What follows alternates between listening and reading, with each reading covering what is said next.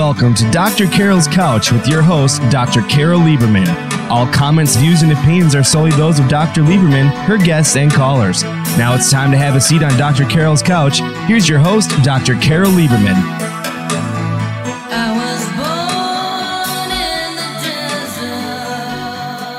And welcome to today's edition of Dr. Carol's Couch. I'm your psychiatrist host, Dr. Carol Lieberman. Today we have a real live rocket scientist with us, and she is going to be telling us how to launch our lives, um, not not into space. I think some of us feel like we're in space all the time, as it is anyway. We don't need to be launched into it. But no, seriously, she is actually she's been called a modern day hidden figure. You know, from the movie um, Hidden Figures, and um, that is because, you know, she is a woman, a black woman, who has, in fact, um, managed to launch or be a part of helping to launch rockets into space for NASA, just like, just like in the movie. Uh, so welcome to the show, Olympia LePoint. Hi, Dr. Carol. It's so nice to be on your show. Thank you. You're very welcome. Well, you have um, a fascinating life. I think people, you know, everyone, it's such a common thing to say in conversation. Uh, you know, if someone says that something is hard or whatever, you say, well, it's not rocket science, right?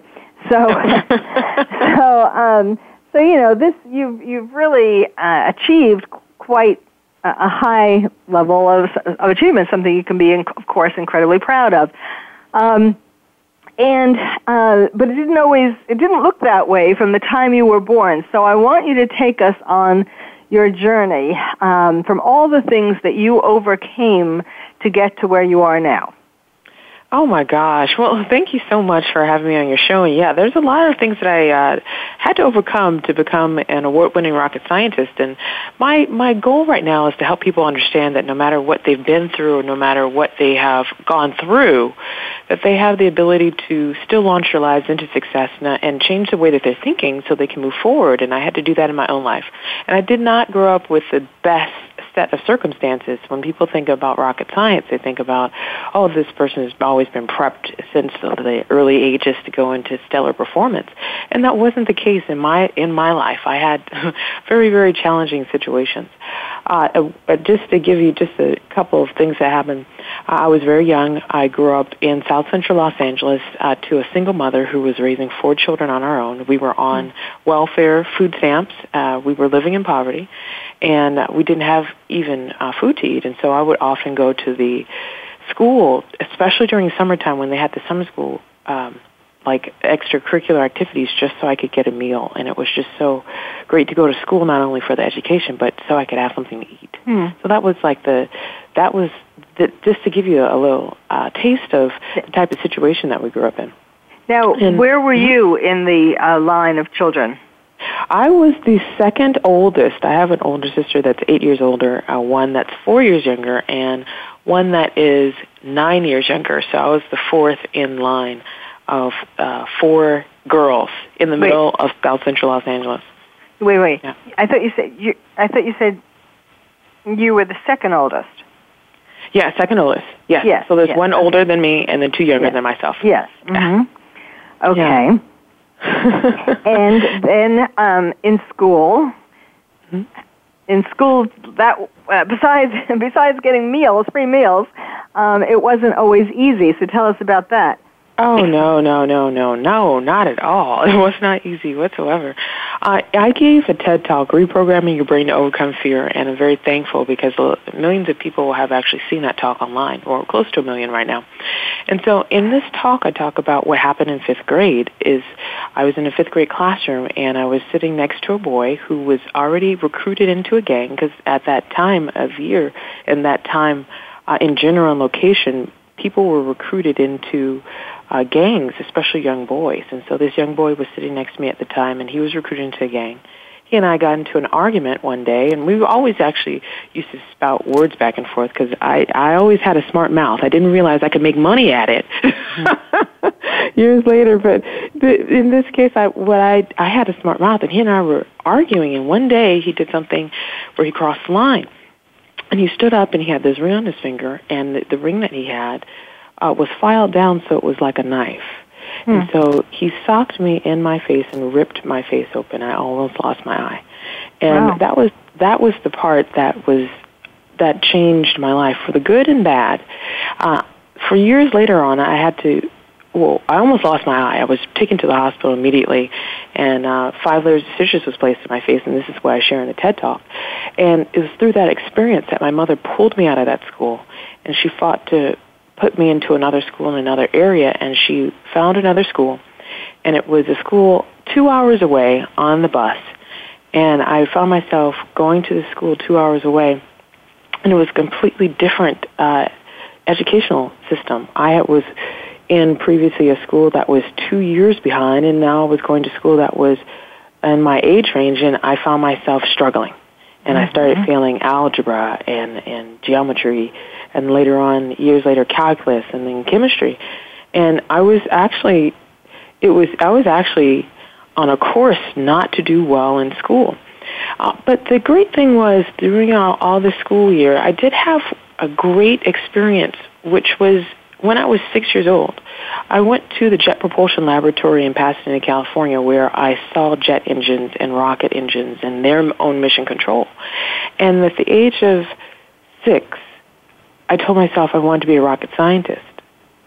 And I, I programmed that and programmed that into my brain back then, not recognizing that I held on to that concept and held on to that belief about myself no matter what that was happening in my life. And I was, if you or fast forward now several years later when I'm failing algebra, failing geometry, failing chemistry and calculus, I was on a road to not going to rocket science, not going to any type of technical field. And everything changes one day when there's this one teacher that says, he is willing to help people during the winter break understand the mathematics, and he was going to volunteer his time to tutor people. And mm-hmm. I looked at that as an opportunity because we had no money for tutoring or education or, or anything like that. And he said, all you have to do is just get to the campus during the winter break, and I'll spend an hour each day tutoring people Monday through Friday for the next 30 days. And I looked at that as an opportunity. And I didn't even have money to go to the campus at the time. Uh, but there was a gas station attendant on the corner that knew that I really enjoyed going to school. And he loaned me. I shouldn't say loaned me because he actually gave me the money. I never paid him back. He gave me a dollar thirty-five each way to catch the bus to the campus so I could sit with the math teacher one hour each day. And it took two hours to get over to this campus. And there was the where the epiphany came is when I sat with the teacher I recognized that I had the ability to learn and I was actually smart, but not only that, I recognized I was facing a huge fear in my own life and it was translating itself into the mathematics and it was translating itself into the education and as as long as I could recognize when the fear was coming up in myself, I could remove it and move forward so I could learn.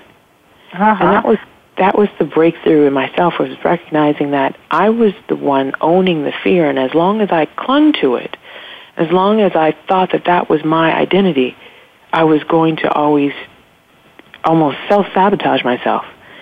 And if I could learn to remove that fear and move forward, that's when success is going to happen in my life.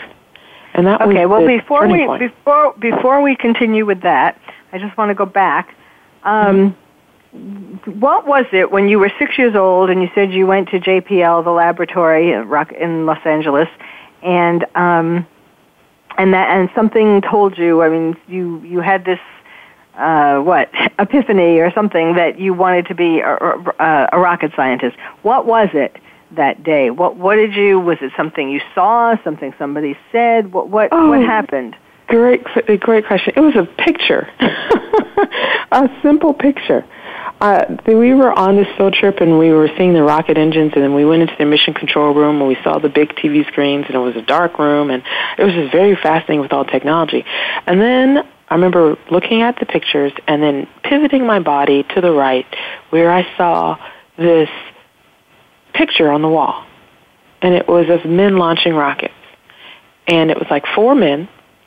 One one had glasses, one had pocket protector, the other two were leaning over the desk and looking at the paperwork, and they were building a rocket engine. And I remember looking at that photo, thinking, I want to be just like those men. Mm. And that was the moment in time where I made that decision. Because it looked like that would be. Now, do you think part of it was because you wanted to be sort of included in this kind of elite group? Like these men looked important, or did they look like, you know, they were excited by what they were doing? I wanted to create things just like they did. Uh huh. And create the most powerful thing that you can think of is like a rocket engine. I wanted to create something powerful that would help people. And that's what I thought. Well, um, did you ever tell? When's the first time you told somebody that your goal was to be a rocket scientist? Oh my gosh, I don't think I ever did. because I would imagine, like, if you would have come home at six years old and told your mother or told people in the neighborhood or whatever, hey, you know what? When I grow up, I'm going to be a rocket scientist. Yeah, they might well did. have said you're crazy. I never told. I never ever told anyone I wanted to be a rocket scientist. It's something I just kept in my in my own psyche. I never said that or shared that with anyone. And it wasn't until 25 years later. Was it 25? Close to 25 years later, when I sat at the desk where I was working as a rocket scientist, and then I looked on the wall, and then I looked. I'm in the room.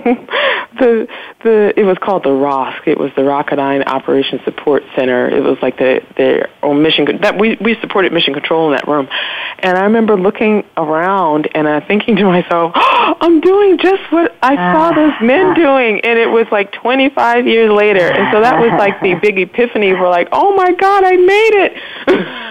yes, uh, yes, I that yes, that must have felt wonderful. And you know, probably a good thing that you didn't. You probably sensed that you shouldn't tell anybody, and it was a good thing because if people would have discouraged you because they would have thought they wouldn't want you to, even people who loved you, but they wouldn't want you to be disappointed by trying to go after something that was impossible.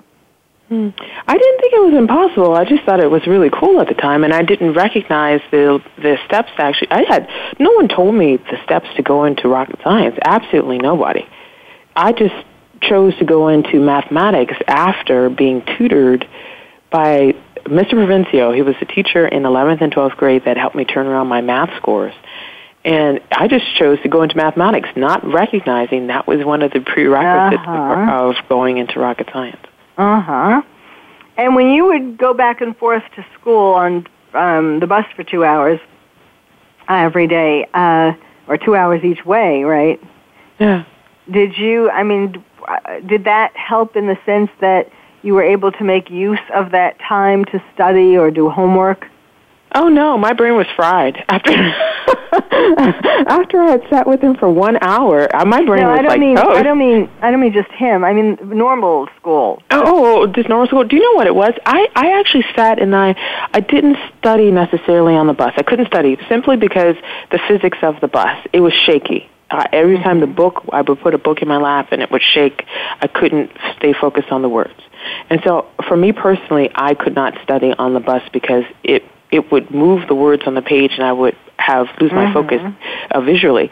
So Right. what I decided to do is just simply look out the window and look at the difference in the environments from from a place that where I was, which was the Beverly Hills type of school, and then traveling back to my home environment, which was a South Central environment. I looked at every single block, and I looked at the people walking on the street, and I looked what separates people from this Hmm. area versus this area. And for years, I actually for instead of actually studying my my work on the bus, I actually just studied the people in and studied their mannerisms, how they walked, what they did, what they said, from one place to the next place, and and and started understanding what why are there differences in in people, or why are there differences in the way that people operate, and it all boiled down to the thinking. It's how we think, and you could be in the most prestigious place and still think poorly, and you could be in mm-hmm. the most poverty-filled place and think the world of success. And it all is based on your thinking. And that was the Mm-hmm. the epiphany that came to me is it doesn't matter where you are. Your thoughts are actually what defines your life. Mm-hmm. Now, what before we continue, you know, beyond um, high school, what uh, does your older sister do today? Thank you for asking. She's an accountant. She that's is interesting. yeah. She is now uh, she's an accountant for a testing company, educational testing company.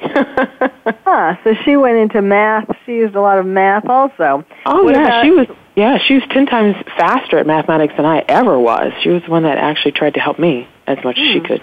hmm And what about um, your your sibling who was four years younger? Four years younger, she is uh, i living with her husband in Texas. So she has a family of her own in Texas right now. Uh huh. And what about the nine year younger sibling? The nine year younger one, she is a single mom, and she is raising her daughter, and she is uh, a bus driver right now. So we all followed different paths, and it was based on how we were, each one of us were thinking in our own lives. How that's really, yeah. that's really interesting. That um, what do you think was was happening in um, the life of your family that the two, that your older sister and yourself.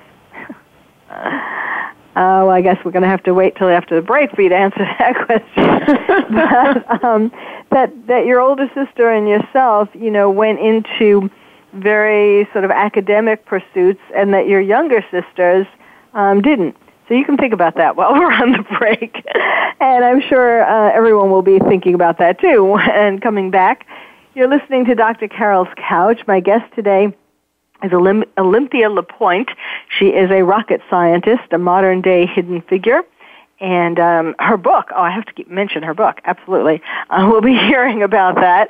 It's called Answers Unleashed.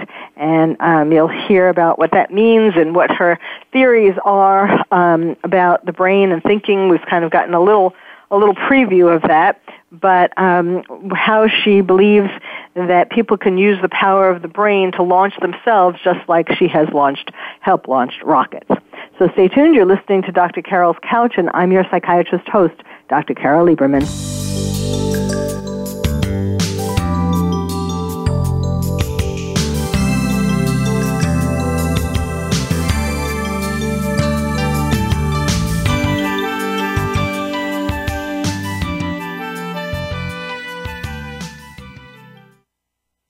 Ask the experts. Call toll free right now 1 866 472 5787 and ask our All Star team to answer your question. That's 1 866 472 5787. Thank you for calling. VoiceAmerica.com. Are you having difficulty coping with these troubled times?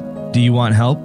Then contact Dr. Carol Lieberman today at www.drcarol.com. Dr. Carol is a certified psychiatrist who not only has won an Emmy, but is a regular on top television shows like Oprah Winfrey and Larry King. She's here to help you through books, CDs, and helplines. Having trouble relaxing? Check out her relaxation CD. Has the fear of terrorism crippled your life? Call the terrorism hotline. And if you're having trouble with relationships, check out her book, Bad Boys. Dr. Carol wants to help you today, so contact her at www.drcarol.com or for immediate help at 1 900 860 COPE. Get help making sense of these troubled times. www.drcarol.com. These days, everyone is looking for information on staying young, healthy, and fit. The Voice America Health and Wellness Network is here to help you on your quest to better health and a better you. We talk about everything from diet, fitness, and aging to substance abuse, personal growth, mental health, and much more. Learn from our experts who cover health and wellness from traditional and holistic perspectives. Tune in to the Voice America Health and Wellness Network. Healthy living starts here. Stimulating talk Gets those synapses in the brain firing really fast. all the time. The number one internet talk station where your opinion counts. VoiceAmerica.com. Welcome back to Dr. Carol's Couch. If you have a question or comment for Dr. Carol, dial toll free at 1 866 472 5788. Now back to the show. Here's Dr. Carol Lieberman. And welcome back to Dr. Carol's Couch.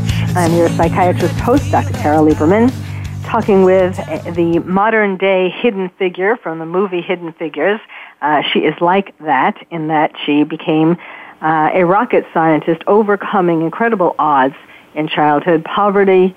Um, she just talked about how she, a, a gang member, um, used a kind of knife and uh, slashed her face, which although although of course that was traumatic and uh, horrible, uh, it caused it allowed her mother to to have the reason, you know, to convince the school system that she deserved to go to a better school. Um, so I, before the break, I was asking you Olympia LePoint, um, who, by the way, is the author of, and we'll talk more about her books later on. She's the author of Mathophobia, a book about how to overcome your fear of math and her second book, Answers Unleashed, uh, how to use the power of the brain to make your life better and which and how she actually used this in her own life. But before the break I was asking you because as a psychiatrist these are the things that turn me on. Interested in how uh, you know certain how siblings in a family can turn out so differently. And Olympia was talking about how her elder sister became an accountant. Then she was next, and she became a rocket scientist. Then her next sister, four years younger, became a housewife, um, having a family. And then her very youngest, nine years younger, is a bus driver, which is kind of ironic considering you spent all those hours on the bus going to school. So what what do you think? Um, what do you think was different? I mean, sometimes it has to do with uh, you said your mother was a single mom. Did I don't know if she got did she get married in the interim or not get or get divorced in the interim? Was she married when you were growing up? What, what uh, no, happened in the? Uh, she was actually single. She was married at first uh, to my older sister's uh, father, and so she was married, and then she got out of. Uh, she was in an abusive relationship, so she got out of that, and then uh, she had me, and then she had my two other sisters, and she was single for a very long time uh, raising us by herself. And I, I don't completely know the answer. Uh, it would be great if I did, but the truth is I just don't really know what the answer is, and I don't necessarily know uh, how, or what I should say, what my sisters thought or what they were thinking about their own experiences. Uh, but I know for me, um, when I, that happened and my face was sliced open, and I recognized that I was about to be a fifth grade, grade dropout had my mother not uh, found a another school for me to go to. I was about to be pulled out of school and not have the opportunity to go to school anymore and just watch Gilligan's Island reruns on the television. I mean, that's what it was. That's what it was about to be like. And once they, she got me into that other school, it was like oh, I had the op- I had a second chance. I, I had a second chance to actually learn, and I told myself I was going to do anything and everything so I was going to succeed. And I didn't at first. I failed classes and everything else, but I thought to myself, it's either I'm going to be here at this school or go back to where I was come from and be in danger again. And so mm-hmm. that was the mm-hmm. driving motivation, just the motivation inside of me, like I was going to keep moving forward no matter what because I couldn't go back. Mm-hmm. So that mm-hmm. was like the de- decision in my brain. I don't necessarily know what happened in, in my sisters' lives per se regarding their own education, but how I looked at it was it was so important for me to take it, there was an opportunity in front of me and I was going to seize it. I mm-hmm. was going to to take it and I was going to run with it and mm-hmm. I decided I wasn't going to ever go back. So that was the So it was that combination of having that uh, dream that was instilled when you were 6, seeing that picture at the uh, NASA labs and um, and then having your face slashed and getting the opportunity to be in a better school where you could um, seize that moment. That's so, you know, it's so interesting how seemingly random things in our lives um, really put us on the path that we're supposed to be on. Um, let's. There are other things besides besides having your face, face slashed at in the mm-hmm. fifth grade. There were mm-hmm. other things that you had to overcome during your childhood, uh, such as sexual abuse. Yes. Tell that was about tough. Yeah, it was really fascinating because my brain didn't. My brain erased it. Um, at the age of eight, um, there was a family friend, and I talk about this in my uh, Answers Unleashed live talk at California State University Northridge to uh, a large group of people, where I talk about the theories in my new book Answers Unleashed, and in in that talk, I talk about when I was eight years old, there was a family friend and he was a, someone I trusted, and in the middle of the night, I was raped by this man. And my brain just could not handle it, could not handle it. And so it erased it for decades. And it came back up years later when I was going through the work of, of clearing out additional fears that I had. And this came up, and, and I recognized, looking back, uh, that was one of the things that propelled me into going to science. It's because in science there was no emotion involved. It was either hmm. fact or it was it, it was fact or, or fiction. It was always going to tell me the truth. And I always desired and always pursued to find the truth in things. And that's when I look back. Uh, that was part of the reason why I went so gung ho with with uh, just just the the science and the the technology and the the the mathematics is because it was something that offered truth in my life. No matter how you looked at it, it was always going to be stable and reliable, and that's something that I needed and clung to so desperately at that time in my mm. life. Yes, like two plus two will always be four, um, no matter what. um, so okay, so now we're kind of uh, getting to high school graduation, and um, where what are you thinking about? I mean, so you applied to college. I know you went to college. So oh yeah, how, I applied to college. I applied. Uh, I applied. I didn't. My mother didn't necessarily know how to fill out the forms for uh, schools. Uh, she she said she always told me, "Honey, the best I can do is just get you into the environment with other people, and you're going to have to ask them what to do because I can't tell you. I don't know what to do at all." The only mm-hmm. thing I can do is get you there, and you're, it's going to be your job to ask around because I I don't know what to tell you. Yeah. So that's where I said, all right, my mother says I have to ask around. So literally, my best friends were not necessarily people my age. My best friends were their parents. I would go to the parents, my friends' parents, and ask, "How do I fill out this form? How, how do I do this?" And, and one friend, Tevia, she her father, her late father, who passed away, I, I sat down and just he would come to school every single day and even be with her. And looking back, he was kind of like a controlling parent, but it worked yeah. great in my case because he was always there on campus. So I would just go to him and I'd say, uh, Mr. Dobish, how do I fill out this? Or what does this mean? And uh, what type of school should I try to have my mother put me into for high school? And, and he would answer. And it was because of parents like him that I went home and I told my mother, well, Mr. Dobish said to do this, or Mr. Kaufman said to do this, or uh-huh, Mr. Uh-huh. Mr. Such and such said to do this. And so I would take, just relay the message back to my mother, and she'd fill out everything and sign it exactly how the other people told me to do it. Mm-hmm. And that's what actually allowed me to be able to go graduate high school and I graduated, and it's the most ironic thing. The way that I found a way to escape all the trauma and the past was to literally pretend I was in a different world. And what I did in high school is I went to uh, Alexander Hamilton Performing Arts Music Academy. So I hmm. learned to act and sing and dance, and I would place myself in these different characters so I wouldn't have to think about where I was about to go back home to. Hmm. That that was like the way at the time that I used to to focus on that. Uh, but when I graduated, and when I had the opportunity to understand the mathematics and the, the science from finally getting tutoring, so I wasn't going to be failing the courses anymore. I decided that I was going to challenge myself. I was going to go into mathematics, and that was the first time that I realized that I could be myself and I could try and do something without fear. And I was I made a decision that I was going to battle the fear and remove it by studying math. uh-huh. Out of all the things, I chose to study mathematics. And for me, that was symbolic because it showed me I was going to overcome my fear. Yeah, that, yes. that's the thing. And then I, and then I graduated, and I went to California State University Northridge, which is uh, by the way, I believe it is probably one of the best universities that exists when it comes to all sorts of things, science, technology, and and even radio, TV, film. And I had no idea how fortunate I was to be able to go to that campus where I met mentors.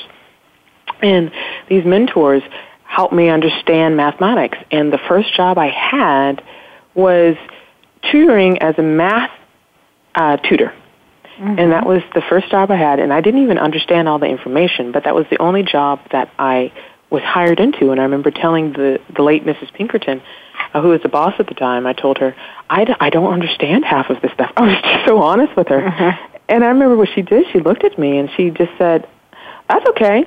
Read the book with them.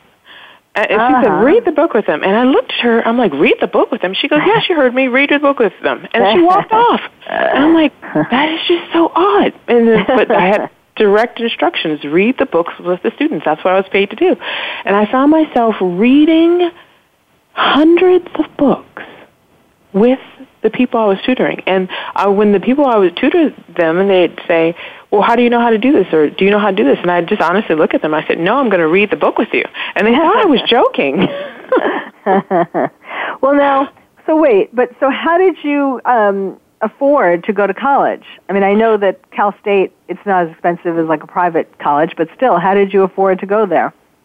My friend's parents showed me how to fill out scholarships ah, applications. Mm-hmm. And it is through their help that I received scholarship applications for the first year. And when I went to California State University Northridge, I actually didn't have enough money to go at first. And uh, I was on the verge of uh, just packing up and, and not being able to move forward and, and not go and learn because I didn't have enough money at first to go to the campus. Uh, we came from complete poverty. It's not like we had anything more than like ten dollars at a given time.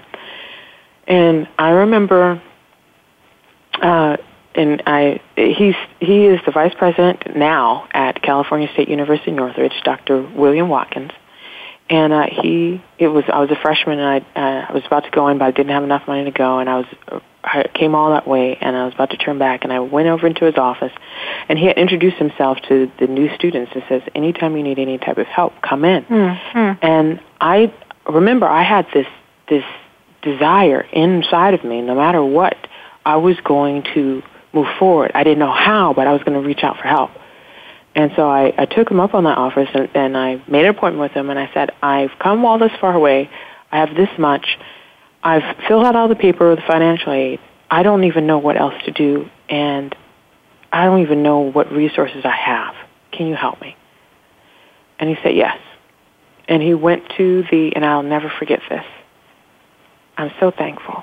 And I, I feel like I, I'm not going to cry, but I feel like you crying. Can cry if you want. Go it, ahead it, if you feel like it. It, it is so. I'm so thankful for his help because he went to the financial aid office and explained my situation, and they found scholarships for me to be able to go to school. Wow.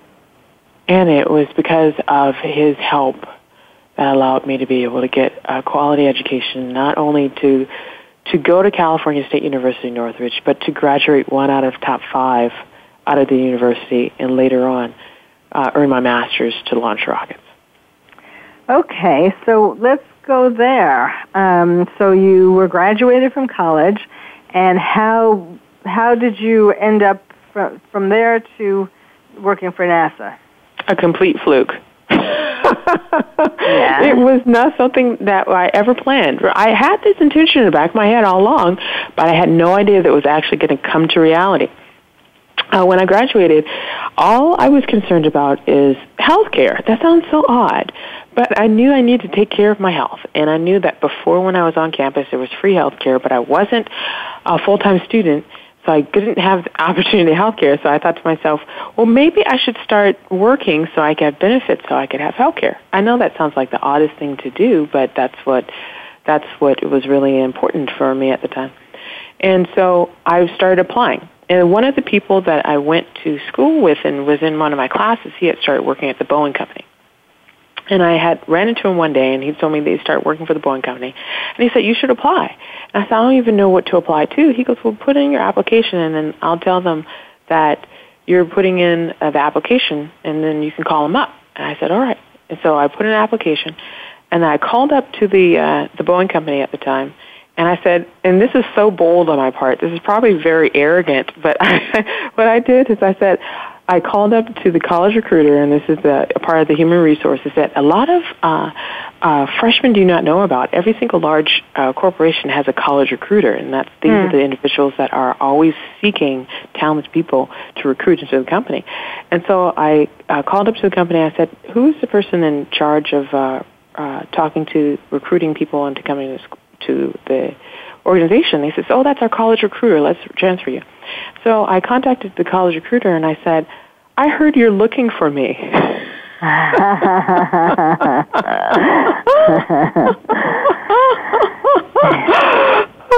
that's how the conversation started. did they laugh or did they think? Uh...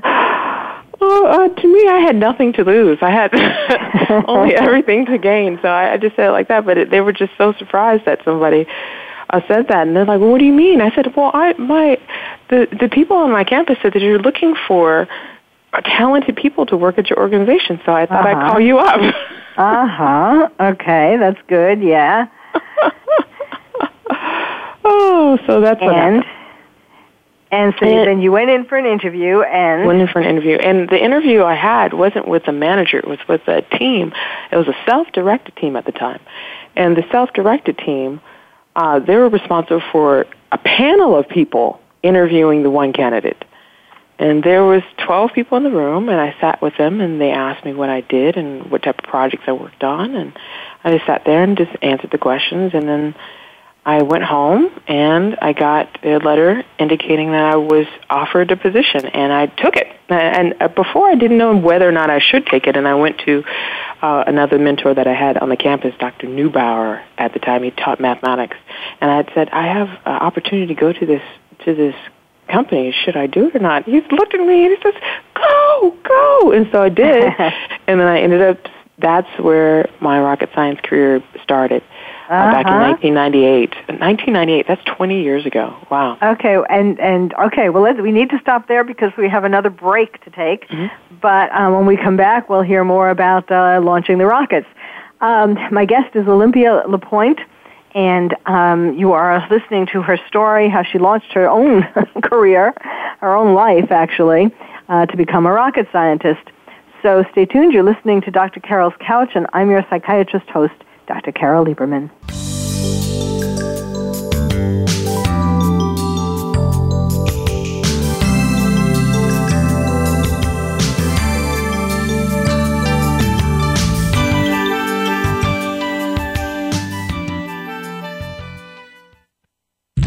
The experts. Call toll free right now 1 866 472 5787 and ask our All Star team to answer your question. That's 1 866 472 5787. Thank you for calling.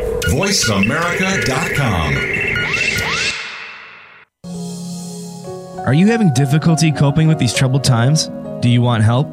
Then contact Dr. Carol Lieberman today at www.drcarol.com. Dr. Carol is a certified psychiatrist who not only has won an Emmy, but is a regular on top television shows like Oprah Winfrey and Larry King. She's here to help you through books, CDs, and helplines. Having trouble relaxing?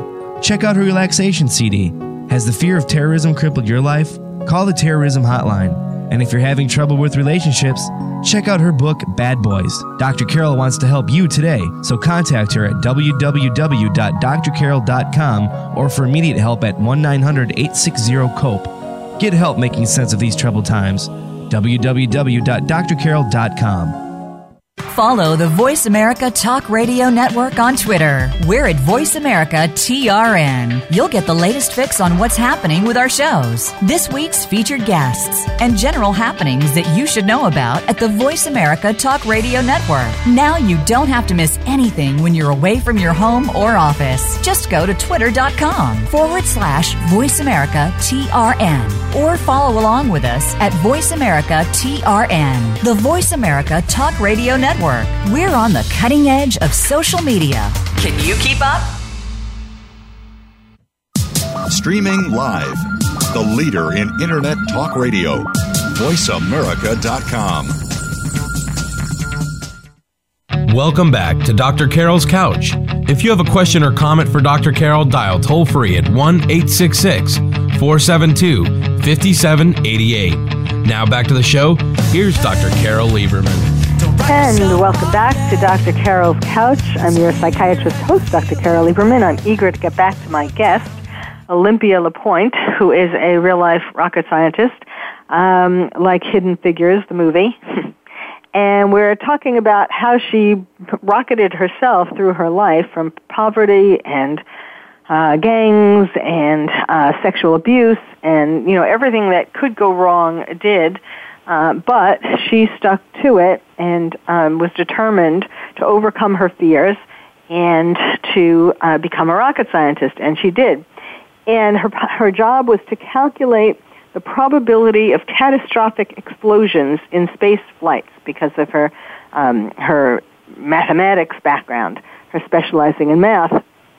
And uh, she, during her career, she launched, helped launched 28 space missions uh, during 10 years that she was a rocket scientist, and this included Endeavour, Atlantis, Columbia, and Discovery, names that we all have heard. You know, it's funny. Let me just tell you this quick, quick story about my NASA connections. Um, do you remember? I don't know if you were in NASA in 1993. Were you? Uh, not 1993, but 1998. Yeah. Okay. Yes, that's right. You said that. Okay.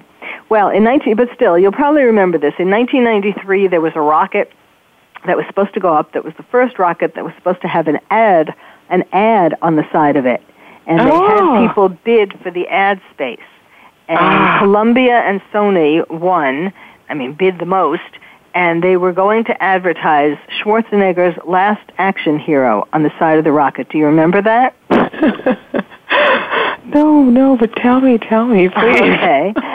and I was, um, and still am to, to a degree, but I was really, uh, at that point, I was very much into being an anti-media violence activist. I spoke before Congress and uh, did protests at movie theaters, including for Schwarzenegger's movies, all kinds of things. So when I read uh, that they were going to have a NASA rocket, first of all, besmirched by having a tacky ad on the side of it. That alone was pretty bad. But to have it be for a violent movie was just too much.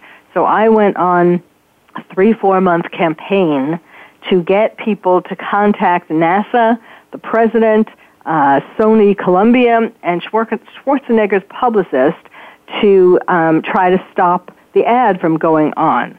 And in the end, I got so many people to write and call and, and you know, the NASA hotline, the NASA waste hotline, um, and, and, you know, the, all these people that I, that I, all the, the contact information that I gave out, that I ended up stopping the rocket.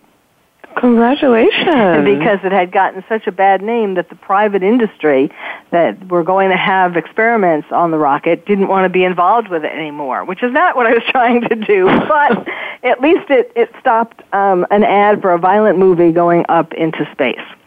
So I thought you might get a kick out of that. Now, let's get back to you.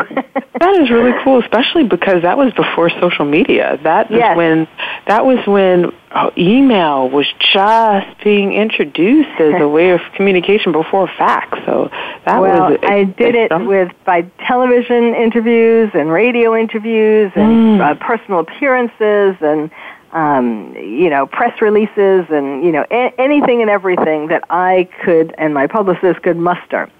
So um, that's how we did it. But yes, it would have been a lot easier for that email.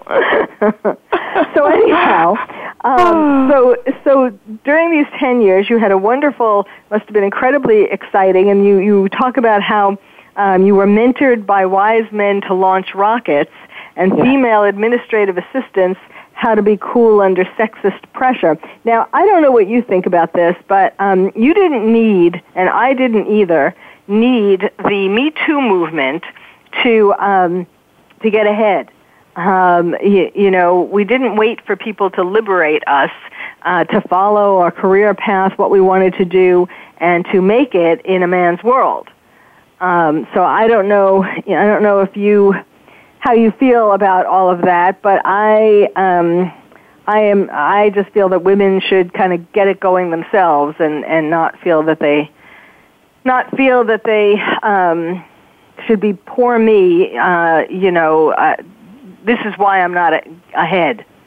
Do you know what I noticed is that um, with any type of movement, if you really want something, you've got to move for it for yourself. You can't Mhm. wait for anybody else to give you the go ahead for it. You can't wait to, and this is across the board. If you want to be an author, you can't wait for a publishing company. You got to write it. If you want to be a TV host, you can't wait for someone to sign you. You got to create your own stuff. If you want to be a rocket scientist, you can't wait for someone to hire you to rocket scientist. Start studying the mathematics right now. It's it's about taking the ownership over your life. And it doesn't matter what type of situation that you've been through. When it comes down to it, if you're an adult, if you're af- over 18 years old, it's time for you to start taking ownership over your decisions to make your life the, in the direction or, or create the direction that you want in your life because no one else is going to do it except you. Mm-hmm. Yes, so so important. Such an important um, uh, lesson for people. You know, such important advice. Um, so tell us about so how, why did you so so now uh, Olympia is a Spencer Time part-time teaching at Pasadena City College teaching math and also as an author and speaker traveling the world or at least traveling the nation uh, talking about all the things that she's been talking about today and and trying to um, really also using um, brain power, talking more about that, using brain power to um, to get rid of the fear and basically t- teaching people what she taught herself. So, what what made you decide to leave after ten years to do this? It, it was a combination of events that uh, inspired me to leave rocket science. Uh, number one was I had finished my master's degree. I had been working the role, and I realized the program that I was working on, which was the Space Shuttle Main Engine program, was about to retire. And to give people an idea, it's like having a 1979 Honda Civic still driving on the road and it being 2018. It's just not safe. And so they had to create a new version of the rocket. And I could be on different other advanced programs. But I thought, well, what if I tried to use my math and science in another area? And so that's what I did. I was recruited uh, by the Federal Reserve at the time, and I worked for the Federal Reserve in banking. And I worked there for a short amount of time, and I just realized I wasn't a banker. My my passion wasn't banking. My passion was always science, and, and that was the wake up call for me. I I left thinking that I could use mathematics and science in a, in a new way, and which I did. But I recognized my passion was always science. Uh-huh. So I I left that, and then I thought, well, what I really enjoy doing. Uh, in the middle of the night, working 13-hour days. If I had to work long, long hours, what would it be? And the truth is, teaching people and educating people on how to understand how to solve problems. And the th- the way that I saw it first was mathematics. I didn't recognize that it was going to be all these other ways with books and, and TV shows and, and lectures and, and keynote talks. But at first I thought, okay, well, wh- uh, why don't I go into helping people understand mathematics? So I went down to the local community college and I said, well, I would like to t- teach a class in mathematics. So I started as a part-time mathematics uh, professor, and that was 10 years ago. And, and I started doing that, and in the process of helping people understand mathematics, these were adults coming back to school at nighttime, and I realized, well, why do why are people having such difficulties in mathematics? Out of all these years tutoring mathematics and helping people, well, what are the difficulties and which is happening? And so that what led me to write my first book, Mathophobia: mm. How You Can Overcome Your Math Fears and Become a Rocket Scientist. And I had to throw in the word the, the rocket scientist in there because that's what people always think. Oh my God! Once you really learn math, you can become a rocket scientist. and and so I wrote the book to help people understand the four main fears that people face when they encounter um, problems. Uh, they turn into uh, this mathophobia character, and what I call mathophobia, it's a severe fear that hinders someone from problem solving, and it, the way it comes out is in mathematics. And Uh-huh. it, the reptilian part of the brain just fires and it shuts down the frontal part of the brain lobe so someone can't creatively solve problems. So I wrote this book to identify how you uh, can understand which one of these characters you're falling into when you're scared about of a problem. You could be Quincy the quitter, you can be Donna the overdoer, you can be Samuel the struggler, or you can be Crystal the criticizer. And with when you're able to identify which type of fear you're having, whether it be in mathematics or any type of problem that you're trying to solve that has nothing to do with mathematics, that's when you can take ownership over the problem and change the way that you're thinking. So when you change the way you're thinking and reprogram your brain, you can actually take different actions that can really rewire your brain, and that's what I had to do for myself. So Quincy the quitter becomes David the determined, and the the uh, Donna the overdoer becomes Sarah the strategist. Uh, Samuel the struggler becomes Ivan the innovator, and then Crystal the criticizer learns to explore and become a beginner again, and Ellen the explorer. And so that book was written for people who were returning back to school, uh, or people who were going into their math courses and hadn't taken math for a long time, and it gave them an opportunity to empower themselves mm-hmm. on how they could mm-hmm. change the way that they were they could take ownership over their own thoughts so they can change their brain and change the way that they're looking at their problems so the fear wouldn't take over and would not cripple them when it came to finding answers in their life. So now let's go right into because we're kind of running out of time. Let's go right into, and I can see where that does flow into this. Answers Unleashed. Tell us more about Answers, Answers Unleashed, your second book, your current book. Yeah, the second book, Answers Unleashed, the science of unleashing your brain's power, is dealing with when we go through different chaotic situations and traumatic situations, like I've been through and like other people, many people have gone through these type of situations. Like, for example, one out of four women have been sexually assaulted or raped in, it, across the world. And, and, these are statistics. This is a lot of people. Uh, there's a lot of people that mm-hmm. go through mm-hmm. poverty. There's so many different people that's gone through very traumatic situations. Every single, single person has had a painful memory. And that painful memory translates itself into fear, which which literally stops our faith-based power with being able to see ourselves successful in the future in the role in which we have always desired to become. Mm-hmm. So it, that type of fear can be removed by understanding that the chaotic situation that you went through actually could be a blessing in disguise. And if you learn to change the thinking around the type of situation, then you no longer give the situation power and you give yourself back the power to move forward with the life that you have always designed for yourself. And so mm-hmm. that's what the mm-hmm. book is about. You know, uh, well, let me give out the two websites that people can go to for more information because, I mean, you know, it's, it's been so interesting talking to you. we there's so much more that uh, that we could talk about, but I know that people can find some of this information on your websites. One is one website is answersunleashed.com. That uh, is all about your book.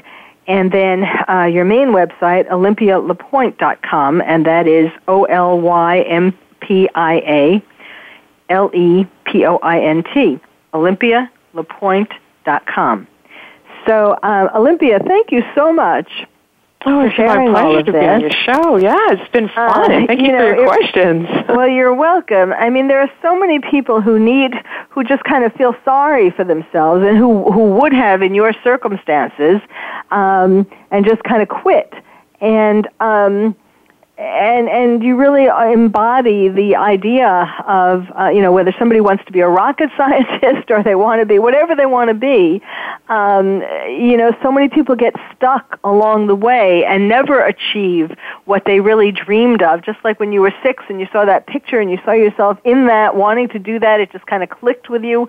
That happens to a lot of people and yet they tell themselves uh, or other people tell them oh that'll never happen. You can never do that and they give up so you, your story is really a very, um, uh, really gives people a lot of hope that um, that they can can do this as well. And of course, that would be helped if they buy your book, uh, Answers Unleashed, and they can find the steps to doing that. So thank you again. And thank you all for listening. You've been listening to Dr. Carol's Couch, and I'm your psychiatrist host, Dr. Carol Lieberman. Thank you for joining us on Dr. Carol's Couch. Join us next week at 1 p.m. Pacific Time for another installment of Dr. Carol's Couch. We'll save you a seat.